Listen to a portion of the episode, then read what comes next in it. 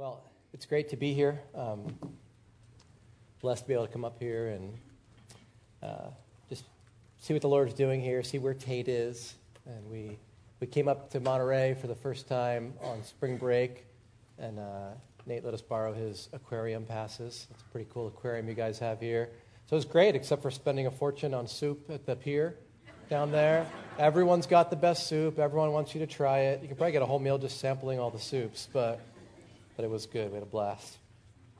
Well, today we're going to be in Matthew chapter 25 in verse 14. That's the parable of the talents.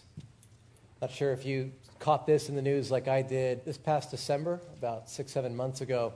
Little boy named Bennett, five year old boy, just wanted to hang out with his dad, right? And so what do you do? He's going to watch some college football with his dad. His dad's teaching him all about it, he's asking questions.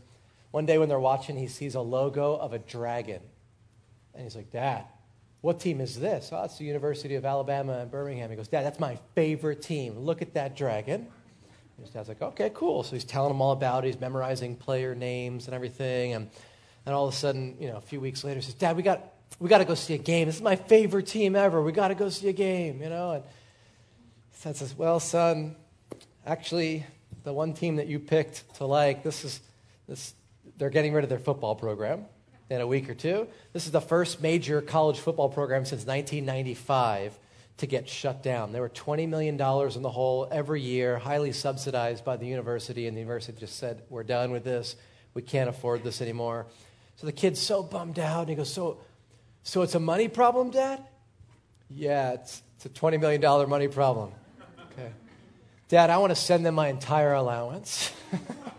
so he gets a crayon out, writes a a little note saying, "Hey, I, you know, I want, I want, you guys to have a football team. Here's all my money," and sends a one dollar bill in the mail. And he's like, "Dad, do you think it's going to work?" He's like, "Well, we sure can try. We'll give we'll give it a shot." And I don't know about you, but when I see when I see a big problem, sometimes sometimes that overwhelms me, and I don't do anything. You know, as Christians, we see this world falling apart. We see persecution. We see the lost. We see you know, people just not caring about God and rebelling. And, and sometimes we say, well, what, what part can I play at all? What could I possibly do? But in this passage, we're going to see that every servant is needed. There are no insignificant laborers when the laborers are few. Every resource God gives us needs to be used for his kingdom. So we're going to learn this morning that as we choose to serve God in the little ways each day, we're actually, whether we know it or not, choosing to serve God in greater ways in the future. So, the context for Matthew 25, a chapter earlier, we've got Jesus and the disciples. They walk by the temple. Disciples are really impressed. They start talking about it.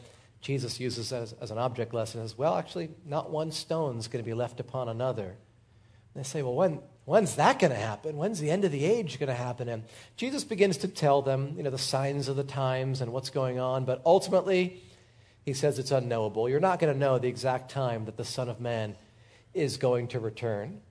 And so he doesn't just leave it like that, he doesn't leave them hanging like that. In Matthew 25, right before our parable, we've got the parable of the wise and foolish virgins.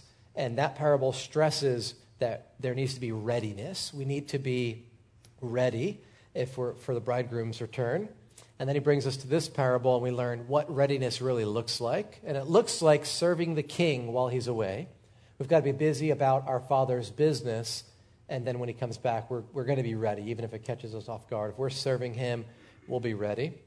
So we're in Matthew chapter 25, verse 40, and we see right away that all of us have been given resources to use for God. Look at verse 14. For the kingdom of heaven is like a man traveling to a far country who called his own servants and delivered his goods to them. To the one he gave five talents, to another two, to another one, to each according to his own ability and immediately he went on a journey. So Jesus starts by saying the kingdom of heaven is like. So for kingdom minded people like us, we know what God's expectations are. The kingdom of heaven is like this parable. And he says there's a master who had his own servants. And so the servants, the three servants we're going to look at today, they were the masters. There was no arguing that. They would all say, That's my master, and he would say, Those are my servants. That, those would be the words that would come out of their mouth, but their actions would soon tell whether or not they were true and faithful servants or just servants by name, just nominal servants. this master delivers his goods to them. So they received talents to invest. They received money that they could use to, you know, to multiply for the master. Now, talent is, it's, it's not like a bear on a unicycle juggling a little bit. Pretty cool. You should see that YouTube video, actually. We can check it out. I have a video. Is it cue the video? No, it's not. There's no video. Um, don't think about talents like that.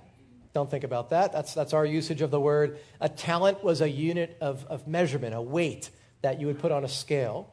And so there was a talent of gold, a talent of silver. Most people think that this is referencing a talent of gold. And so a talent of gold would be about 6,000 denarii. One denarii was a day's wages for a common laborer.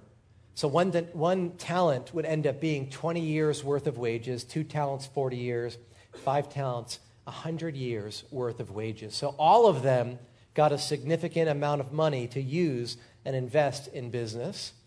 So by application, while we don't have that necessarily, we do have resources that God has given us. We've got natural giftings and spiritual gifts that we have.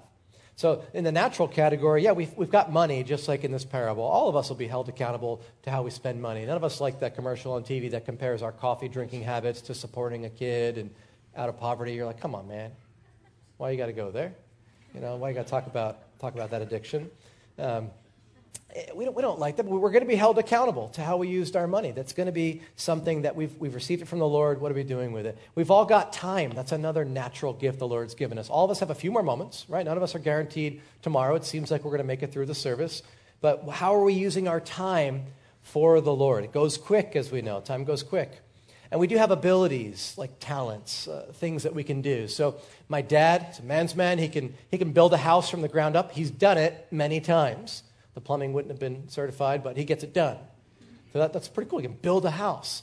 I can build a home page on a computer. I can build a website, you know, a little home page. Much different. I have less scars on my hands, much less manly. Uh, but nonetheless, we both have different abilities and talents. How can we use them for the Lord? My dad does it. My dad's helped out the church construction teams. He's done missions, things like that. He's helped out those that are in need. He's used his abilities for the Lord. And I've tried to do similar things in building websites for ministries and, and stuff. So we all have different things we can do. We've got creativity, you know, the things we can come up with. We've got our health, our friends, and our family. These are all natural things that even those that don't put their trust in Jesus have. The natural man can have all of these things. But then we've got spiritual gifts. Right? We've got spiritual blessings, every spiritual blessing in heavenly places in Christ Jesus. So we've got a lot to be grateful for. Plus, as we are about to do a spiritual work for God, He gives us spiritual resources, spiritual gifts. He equips us in ways that the natural man is not equipped to serve Him because it's a spiritual work that we're going to be doing. And so, what I think is healthy is for us to do an inventory. Maybe sometime today you can pause and just say, I'm just going to really think about what has God given me naturally and what has God given me spiritually and just put it all on the table and take a moment and thank God for it. And we'll realize that we probably weren't as grateful as we should have been as we're looking at all we have. We'll probably complain a little bit less as we think about all we have in comparison to the world. But then it can kind of excite you. You think, man, what did, what did Jesus do with a couple loaves and some fish? And what was he able to do there? And I've, I've got more than that. What could Jesus do with the resources he's already given me. So do an inventory, see what the Lord will do. This master distributed his resources according to his own ability. Meaning, when he gave the guy five talents, it's because he, he trusted him a bit. That, that man had proven himself. And the one who received one talent, well, he wasn't as trustworthy, but he still took a risk on that person to give them something, to prove themselves, to see. This was probably somebody who said, I, I, can do it, just give me a shot, let me, let me try and work for you. And, and he gave him a shot. And so he gave each to his own ability. And we get hung up on comparing ourselves and saying, well, if I had that person's gift, then I could really be used by the Lord. But we should be grateful when we're not given more than we can actually handle, right? We can only handle so much. And so I remember one time, September 11th, I was living in New York City. This is 2001, and I woke up and there's smoke in the skies, and I ended up having to run from both of the towers. Um, ran from the first one, was helping the firemen out, and then had to run from the second one, and then and was helping out more. And, and the Lord saved my life. He, he saved my life on that day, despite me turning my back on God in college. That was how He drew me back to Himself. And so he did that. And then all of a sudden, Calvary Chapel Old Bridge shows up in the city and starts doing ministry. It's a few days later, and 500 people are gathered in a circle as somebody's singing Amazing Grace. And I'm just sitting there just trying to process everything. And I just met Pastor Lloyd Pulley that day, the senior pastor of the church that was there. He's commanding this crowd of 500 people. And then he goes, I want you guys to hear a story of what God can do. I'm going to have Andy Dean come up here and share in front of all of you. What? Why does this guy have the same name as me? I'm like, I, what Lloyd didn't know was that two to three weeks earlier at New York University in my speech class, right in front of a camera. I just found the videotape last week when I was in New Jersey. I took my note cards in the air and I threw them in the air and said, I can't do this, right in the middle of my speech, and walked out of the class and hadn't been back in two weeks. that was in front of like 18 people. There's no way. So I walk up to Lloyd and he's smiling at me. I go, Actually, I can't do that. He just looks at me because he's, you know, he's not going to be embarrassed with some punk kid. He goes, Do it. Very pastoral of him. Yeah, it was a spiritual gift. Yeah, Barnabas. And so, so I stand up there, same thing starts happening. My heart's all anxious, my knees are shaking, I'm starting to stutter and mumble my words out, little making up fake words, like it's a disaster. Two sentences in, I'm just about to give up again, and all of a sudden, whew, just a warmth came over me and I felt like the Holy Spirit, you know, came upon me and, and gave me strength. And I preached my first sermon ever on the power of prayer and didn't prepare for it at all. And the Lord, the Lord spoke, and I was fine. I was like, what was that? Well, you know, we always think like, oh, if I could have that person's abilities, if I could have that person's gifts, and but it's a kindness of God to give us, you know, what matches with the abilities He's given us, not to give us any more than that. We can't be comparing ourselves or we'll be overwhelmed, we'll be terrified in those moments. And so we can't get hung up on comparing uh, what we have and others don't. Peter says, if anyone ministers, let him do it as with the ability with which God supplies. God's the one that gives us ability. We don't drum it up, we don't stir it up, we don't develop it. God gives it. And so you look around this room and you, you start comparing yourself and you say, well, that's great, but as I look around this room, I'm just a one talent kind of guy. You know those five talent people, they've got all their teeth, their breath never smells, they're good looking. That's not me. That's not me at all. You know, I'm just a one talent. Wait a second. One talent was a huge sum of money. If you think out of the whole church, and even if you're right, out of the whole church, if you do your inventory today and you're like, man, I just got nothing. I have not. You still have enough to minister in the way that God wants you to minister. You still have every single resource that is needed to love your neighbors. People that Pastor Nate, Pastor Andrew will never meet. People, and Pastor Nate, Pastor Andrew, to be honest, while they have a, a heart for the lost, they don't love your family that is lost as much as you do. That's just, that's just human. They don't even know their names. They never even met them. But you cry about those people. You love those people. To you, it's the most, the most precious humans on this planet, and you can't bear to, to have them be apart from Christ forever. And so you've got everything you need to minister to those people. So it's not how much you've been given, it's what you do with what you've been given. We're not all given the same thing.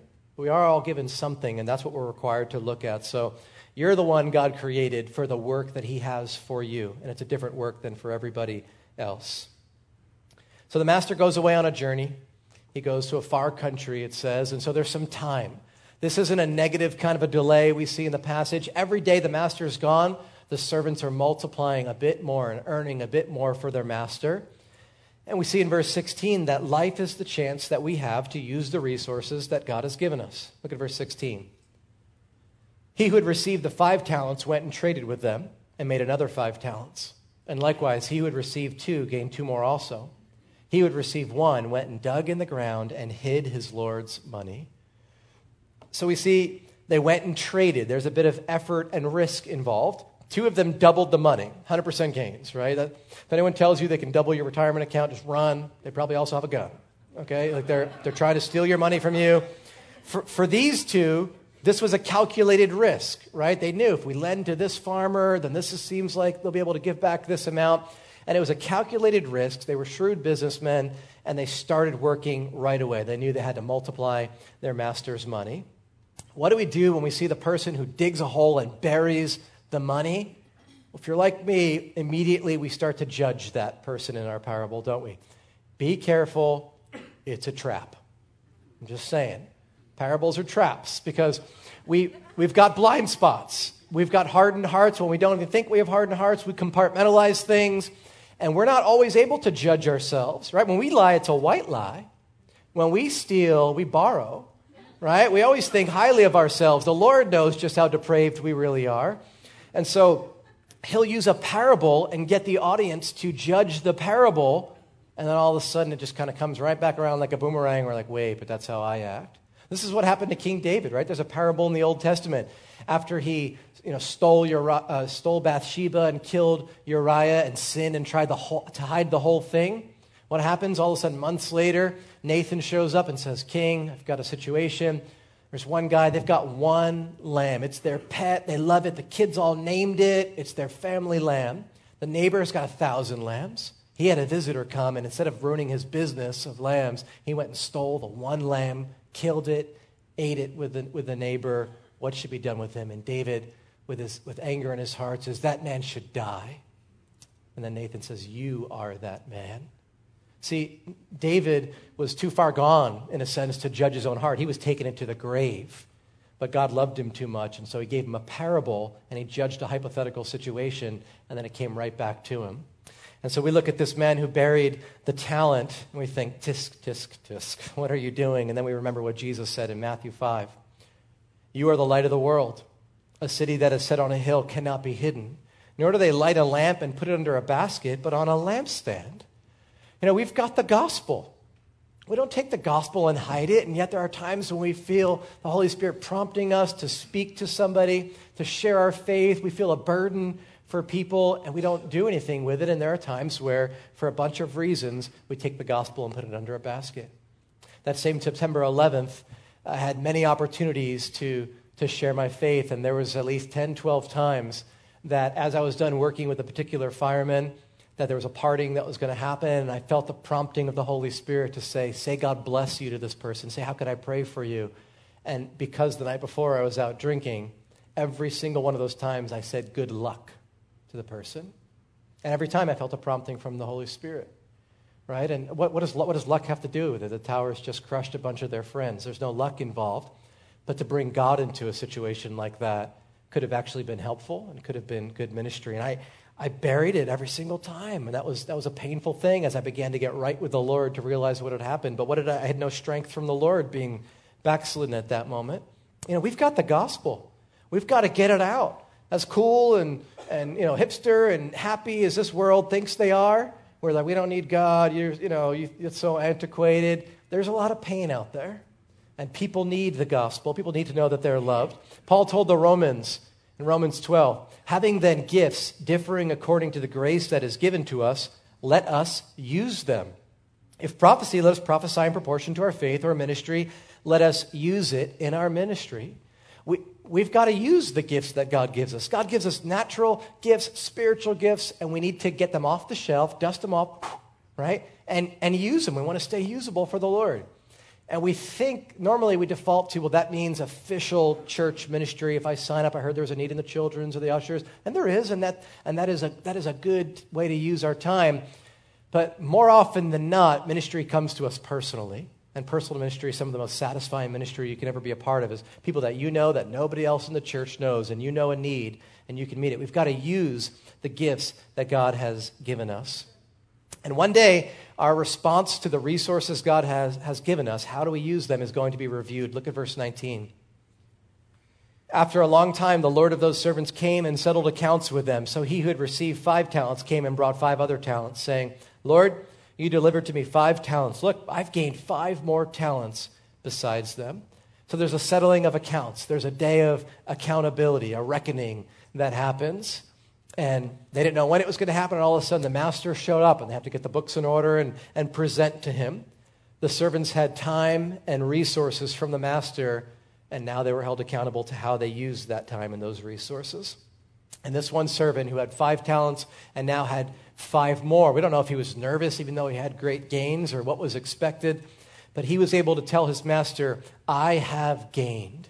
I have gained five more. Now, for the master, that's exactly what was required. He was to gain more money for the master. But for the spiritual purpose of this parable, believe me, God doesn't care about money. All right? The dollar bill didn't exist in Jesus' day. All right? Like that money is a tool for the kingdom or it becomes an obsession for us. But this parable is not about, um, you know, the church giving you some money and then you multiply the money and then you give the money back to the church. That's just not, that's not the point of it. What does God care about? Money? No, God cares about souls. Jesus sat outside of Jerusalem and he, he wept when he saw Jerusalem because this is the city that rejected prophet after prophet. They would not receive him. God, God weeps over souls that are lost, not dollar bills that, you know, blow out of our hand down the drain. Thinking of a coin that goes down the drain, actually, not a dollar bill. Doesn't make sense, but so were you. Listen, we, we want to be able to say to God one day, I have gained souls for the kingdom. You know, those souls that were lost that you were weeping over, they're here. They're here. I, I, shared with them. I built up. Somebody planted the seed. I watered. And God is the only one that, that converts. God is the only one that can do that. But He wants to partner with us. He desires to partner with us. And by God's grace and in His strength, we get to serve the Lord by sharing His love with a world that really needs it. So we don't want to get to heaven and say, it's just me. Didn't really think about anyone. No, we want to be able to get to heaven and say, these people were a part of, you know, of the journey as well. I, I help to, to point these people back to Christ. I have gained more souls, is what I want you to think about when you think about this parable, not more money. And, and faithful servants, they're, they're going to receive a reward. Look at verse 21. His Lord said to him, Well done, good and faithful servant. You were faithful over a few things. I will make you ruler over many things. Enter into the joy of your Lord. He also, who had received two talents, came and said, Lord, you delivered to me two talents. Look, I've gained two more talents besides them. His Lord said to him, Well done, good and faithful servant. You have been faithful over a few things. I will make you ruler over many things. Enter into the joy of your Lord. So the servant with five extra talents looks at the master, wonders what the response is going to be, and he says, Well done. You did it. You did well. Good and faithful servant. He receives a compliment. See, that servant treated the money like it was his own, like the profit would be his own as well even though it was the master, even though he gladly gave it all back to the master. And that's what was required of him was faithfulness. Paul told the Corinthians that it is required in stewards that one be found faithful. That's, that's what we're judged by is faithfulness. This master was so loaded, even the hundred years worth of wages, he said these are a few things, is how he describes them. You were faithful with a few things. And the guy's like, a hundred years worth of wages is a few things. And so often we think, you know, we either think that the whole world centers around us or we think that we're insignificant. What God is looking for is faithfulness. And he, he notices every little thing that we think is forgettable, all the stuff that we don't even care to journal about. You don't even want to post about it on social media. You don't even really want to tell your family about it because, ah, that, that's not even really an interesting story. But how did you interact with people? All the small conversations throughout the day, all the little prayer requests that you tossed up, every little thing is remembered by God. And those who desire to be used for God's glory are going to be given the resources that they need to be used for His glory. And then, as they receive those resources and use them for God's glory, they're now equipped to do even greater things in the future for the Lord. This person that had five talents and got five more, he's told that that's great. Those were a few things in comparison to the, the things I'm going to give you now. You're going to be ruler over many now. We don't know that that's going to work out right away. The next stage is, you know, is, is that going to happen right away for this servant? Now he's going to be given 10, 10 uh, you know, uh, what are they called? Talents of gold to be used. Is he going to be given more of that? Or is it the millennial kingdom for us that we're thinking, hey, if we're faithful here on earth, then we're going to rule over angels and serve in even greater ways during the millennial kingdom? We don't necessarily know how it works out. But if we're faithful in this life, we're going to be ruler over many. This servant enters into the joy of your Lord, it says. The joy of the Lord. So there's a feast, it seems like. The master is excited. He says, Come on in. This is going to be great. He catches the vision. We get to enter into that joy. We get to, we get to catch that. We, get, we begin to have the same passion that the Father has. As we serve Him, we enjoy it. We had a, a student, a girl at our college that went on a short term trip with us to Haiti had a blast and decided i want to go there full time she's leaving i think any day now to be to go there for a much longer missions trip in haiti like, wow that's cool but i've been to haiti i was there three, three months after the earthquake with our youth group serving in port-au-prince it is the hottest place on earth i think at least where i've been I, oh my goodness there was no relief. There's no cold shower to take in the day. We were too far from, from the ocean. All day long, you're just serving, thinking, it's really hot, Lord. Well, wait, the sun will go down tonight. Praise God. It didn't get any better. It's like the sun supercharges the ground, and all night is like the sun's underneath of us. What's happening? So all night you're like, Are you serious? It's not going to get better? And I'm up all night long. I'm just a little baby in my little AC at home. And all night long. And then at four in the morning, there's just this random spiritual break in the weather where the Lord's grace comes upon the nation. And at four in the morning, for a few minutes, it felt cool. So I'd go to sleep, and three minutes later, the roosters woke up. And I realized it was the devil just messing with me. Like, come on. Why would this girl go to Haiti full time when that's the experience I had for a week when I was there? Well, you know what? She caught the joy. She served the Lord and found such joy in his presence that was so full to her that she just did a lot less complaining than I did.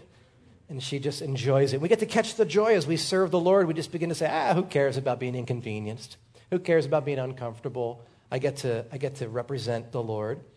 Now, what about this servant who didn't get five talents more but only got two more talents? Does he get rebuked and saying, Come on, you couldn't keep up with this guy? What's, what's the problem? Well, not at all. He receives the same exact compliment and praise and reward. Same, you look at it kind of carefully, there's got to be something there. He's got to say, and even though you did much less, it was still good. Nothing. It's exactly the same. Because for what he was given, it was the appropriate reward. The master knew that getting five would probably be impossible, but for what he was given, he could tell he worked hard, and so he gets the same exact reward and enters into the same joy as the other servant. So I just want you to fast forward however many years in the future you think you're going to be in heaven, and just picture you're standing there uh, at, at the Bema seat, you know, and, and Billy Graham's right next to you, and you're like, I got a good spot. He's right next to me. This is awesome.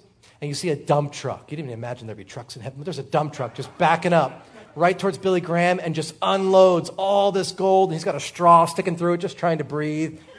And you're like, that's what I expected. That's what I expected. Life well lived, Billy.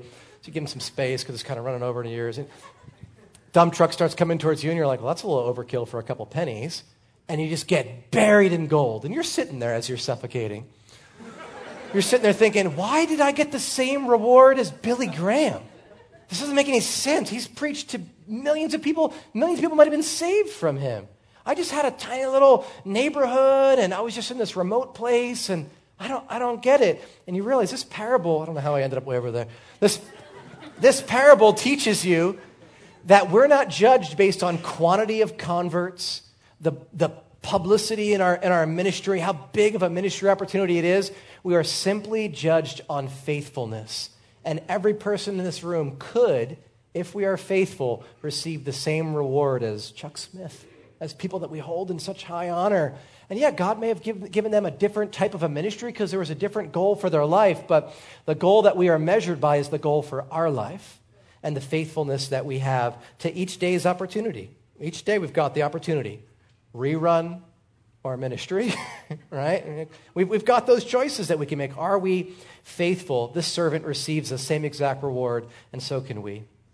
Any excuse for not using the resources that we have, it's going to fail. Look at verse 24.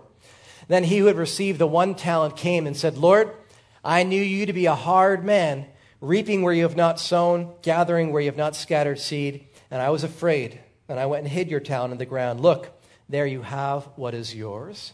I knew you to be a hard man. What? Now, if you're like me, you, you kind of look at this parable and you're like, oh no, that's describing God, isn't it?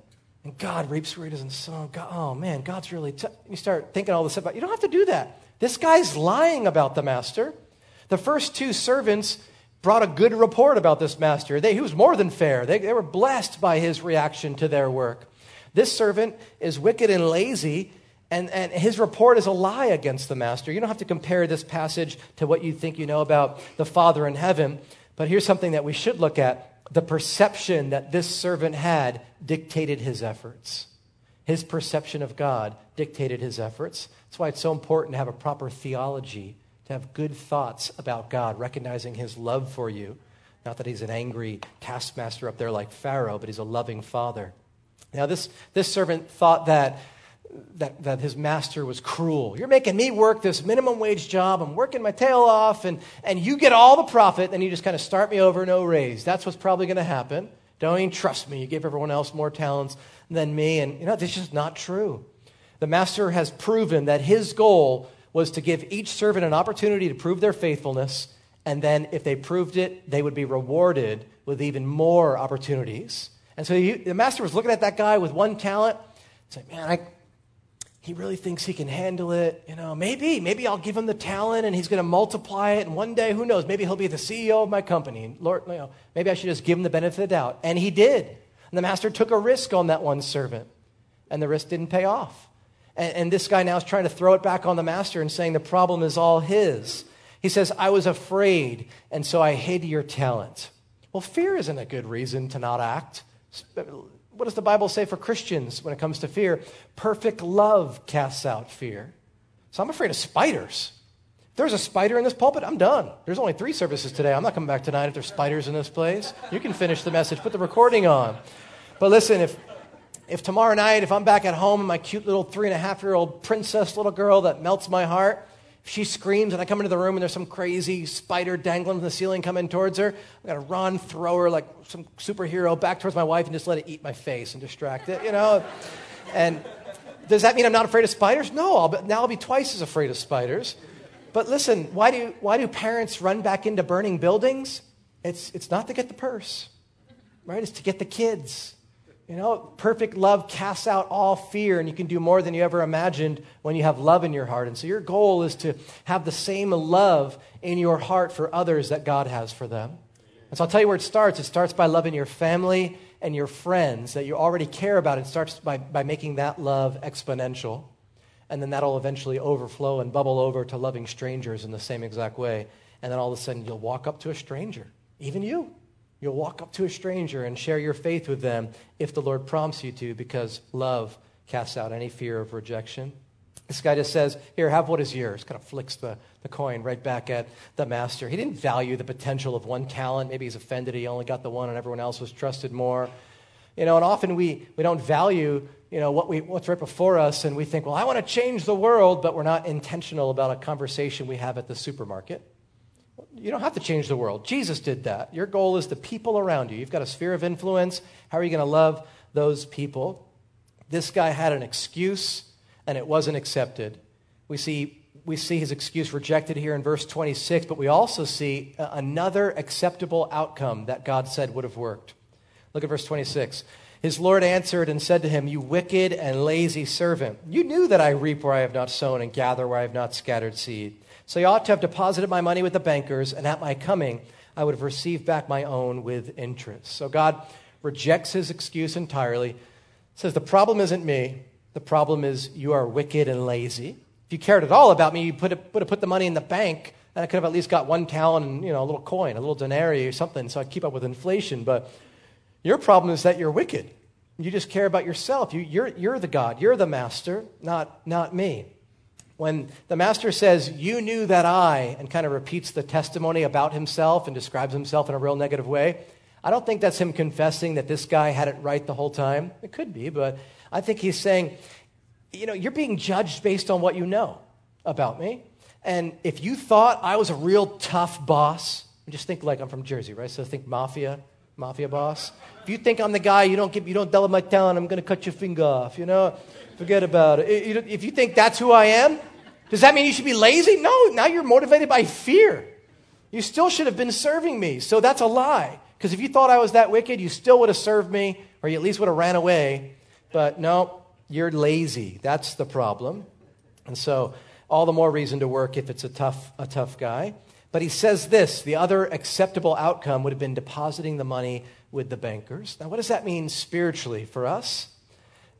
I think it means that I think God is going to call us to leave our comfort zone and our convenience to either build up the church or reach the lost. But then there are times where we get afraid and we have weaknesses and we, we let them dominate a little bit and we don't go out and do that ministry that we, we're maybe called to do. What, what can we do in those situations? Well, you can deposit your money with the bankers. You're afraid to, to share your faith you know, in downtown Monterey, well, then what do you do? You find the evangelist in the church and you say, You never have to buy another gospel tract or Bible ever again. I'm going to be the one buying those for you, and you just keep on going out there and sharing the faith, and he can do it twice as effective now.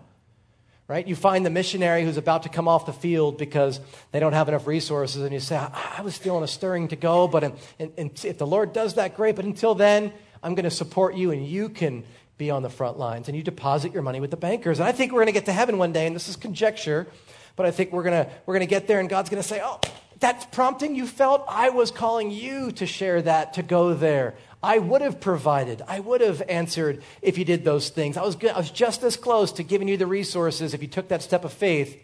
You didn't, but you proved yourself that you loved me and you loved people because you deposited your money with the bankers when you supported that evangelist, you supported that ministry, when you, when you came alongside that person. And so it's another acceptable outcome. I think God wants to give us the boldness to be used by Him, and it's going to it's to bring Him glory as the foolish and unwise of us, you know, go out there and are used by Him. People say, "Man, what? How are they being used by God?" And they say, "Ah, they've been with Jesus. That's why they can speak like that." But if not, a true believer is still going to make sure ministry happens if they're not the ones doing it themselves. They're going to deposit their money with the bankers. I love how A.T. Pierson says it. Timid souls, unfit for bold and independent service on behalf of the kingdom, may link their incapacity to the capacity of others who will make their gifts and possessions of use to the Master and his church. Right? We're, we're going to do something because the lost and dying world doesn't stop being lost and dying just because we only have good intentions, but we're not acting on them. Someone has to do it and that person probably needs some resources. So if we're not going to use it for ourselves to launch us into ministry, we've got to launch others into ministry.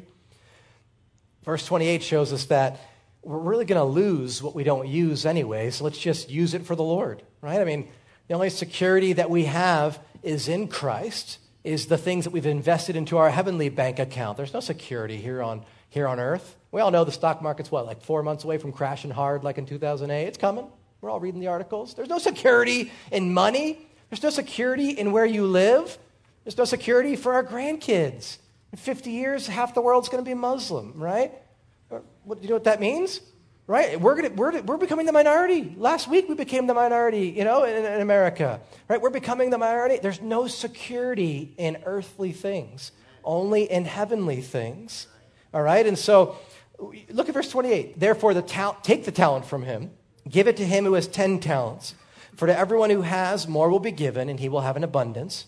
But from him who does not have, even what he has will be taken away, and cast the unprofitable servant into the outer darkness. There will be weeping and gnashing of teeth. Take the talent from him and give it to the guy who's got 10? What's going on there? Well, you use it or you lose it. Uh, good intentions are a good start. That's why they're good intentions instead of evil intentions, right? They're a good start, but then something actually has to happen or else good intentions don't help at all. I had good intentions for three years up until this past Christmas on how I can reach my family that's already told me they've heard enough of the gospel. Does that mean you give up on them just because they say, hey, easy there? Uh, yeah, it's for you. Does that mean you say, okay, well, I guess that's it for you and your eternity? No, not if you love them. So you get creative. And so the Lord showed me three years ago something I could do. And I said, all right, I'm going to pick five, these five that I care about the most. And every Christmas, I'm going to mail them a book about the Lord, like a C.S. Lewis Mere Christianity book or a Tim Keller book on marriage, something that's so saturated with Christ, they could read the book and be converted right there. Well, then you're like, yeah, well, that might work for your family. My family's going to just toss it right out as soon as I get it and be like, I can't believe him. Ah, here's the secret. Right?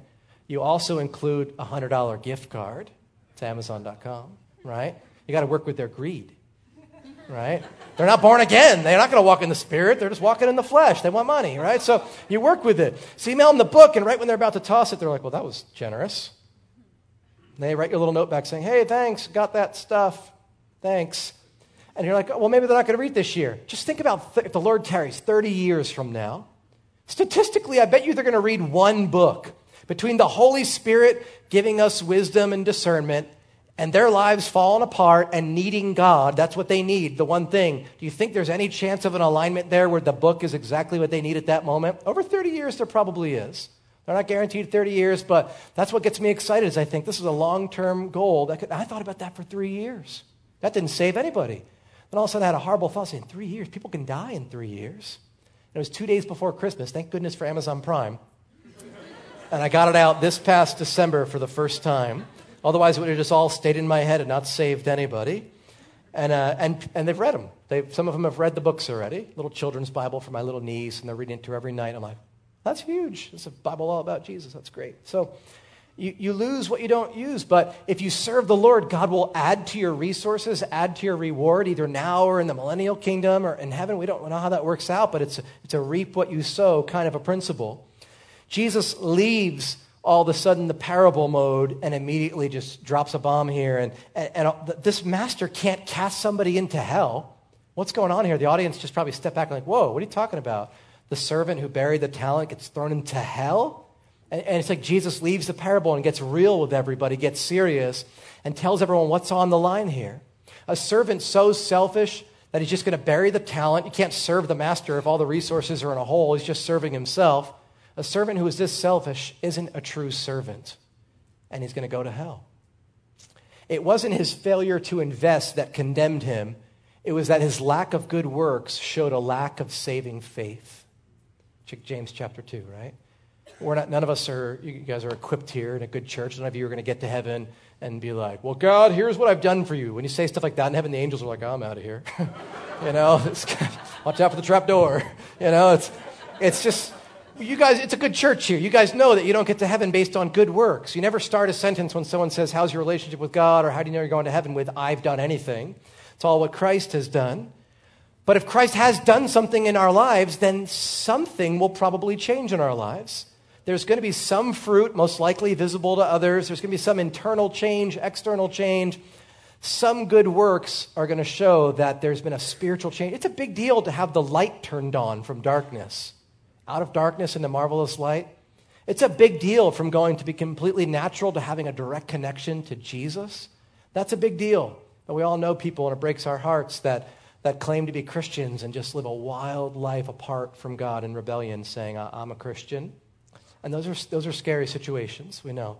So Jesus shows us here. This is a wake up call for how much people's lives matter to God, that Jesus would just get real with people all of a sudden and start talking about hell. And we get to pause and say, Am I a faithful servant or an unprofitable one?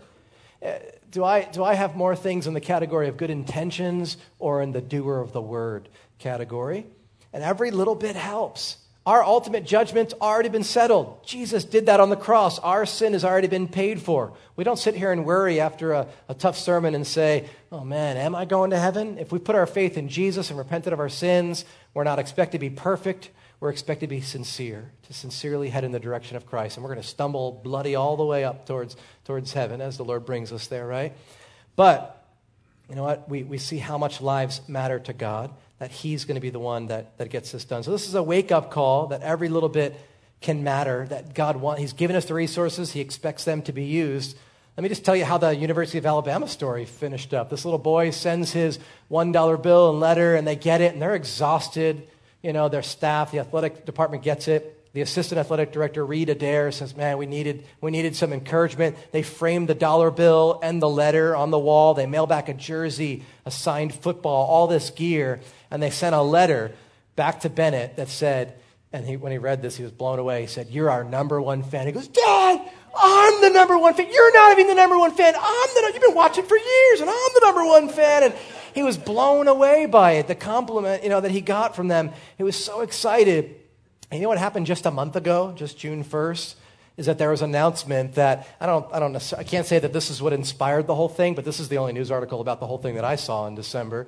But local businessmen and everyone started seeing all the focus on this football team that never got this much focus nationally. They realized it was good for the community, and they pledged $30 million to the university to keep the football program going. But guess who gave the first buck? Little five year old Bennett. Now you're sitting there thinking, well, that's sweet and that's cute, but what's $1 compared to $30 million? What, what does that really matter? Well, we're not talking about dollars when we're in the church here, are we? What we're talking about is when we say, well, what's, well, what's one soul compared to 30 million souls? Well, then that changes everything, doesn't it? Because I'll tell you what, I've got a beautiful three and a half year old girl, little one and a half year old boy. And my, own, my main goal in life, I'll tell you my little secret. My main goal in life is no matter what, I want to give those kids every opportunity to get to heaven and choose Jesus. That's my, own, that's my main goal. I'll quit my job. Don't tell them. I'll quit in a second if it gets in the way of me being a good husband or being a, being a good dad. My only goal, what, what, what point of living? What's the point of living, right? If, if I do all these things for the Lord and then my little, my little precious girl isn't with Christ, what's the point, right? So what, let's just, let's just, when I get hypothetical like this, I almost cry, even though it's hypothetical, but little Abigail, 20 years from now, walks away from the Lord. She finds herself in Monterey, backslidden, living a horrible life, breaking daddy's heart, and one of you comes alongside her and gets her back focused on Jesus. Who, who am I going to be most grateful to besides Christ in the whole world? I'll never forget your name if I hear that story. I'll, never stop thanking God for interceding if I hear that story, right? And that's just one father's love for a, a little girl. Not even my wife was the same love, and the grandparents and everyone else. Think about all the love that is, uh, that is focused on just one soul. Just one soul. We call it just one. There's nothing little, there's nothing few when it comes to serving the Lord. Not at all. And I want you to think about this boy getting a letter saying you're our number one fan and just pause for a moment and imagine when you're standing before the Father and he's got a love multiplied by zillions of times for one person and then for the whole world. And you get to say to him one day, I, I have gained five more also, two more also, one more also. I don't, I don't, can't think of anyone that I brought to the Lord, but I, I, sure gave this evangelist and missionary a lot of money, and I think, I think they were being used by you. And he looks at you with tears in your eyes and says, Well done, good and faithful servant. Why? Because there's at least one more kid in heaven that he loves. What, what, we can catch that joy today. We can catch that joy. We don't have to bury our talents. We can invest our life. We can take gospel risks. But it's, it sure is a supernatural thing, right? In the natural, we just have good intentions. So we've got to ask God to help us. So, so, Father, would you help us? You've already inspired us because you allowed your own son to die on the cross for our sins, to show us what a great cost it was. We weren't redeemed with corruptible, corruptible things like silver and gold, but by the precious blood of Jesus. Lord, and you, you said you're willing that none should perish, but all should repent and come to eternal life. You tell us the death of the wicked brings you no pleasure. And Lord, you capture all of our tears in a bottle. So, Lord, we know you intimately love your people, your creation, and you want to adopt them into your family so you can shower them with love. And so, Lord, you have already inspired us, but would you also help us, Lord? Would you also give us the grace to overcome our inconveniences, our uncomfortableness, and to step out of those things and take a step of faith and reach out to the lost? or to build up the church so the church can do what the church was meant to do by being a light to this world. Lord, we know that's your heart. It represents your heart. And if we ask these things in your name, we, we know they're matched up to your will. And so I guess what we're asking is that we would remember you and your plan more often. Because the divine appointments don't just happen once or twice a year when we're in this kind of a mindset, they can happen weekly. And we can just realize the Holy Spirit is right there with us as you, Father, are drawing people to yourself. The Holy Spirit is convicting them, and we get to tell them about Jesus. Lord, help us to catch this joy, to catch this vision, just to partner with our, our weeping Father in heaven to reach those that you love. Give us that heart, Lord. In Jesus' name.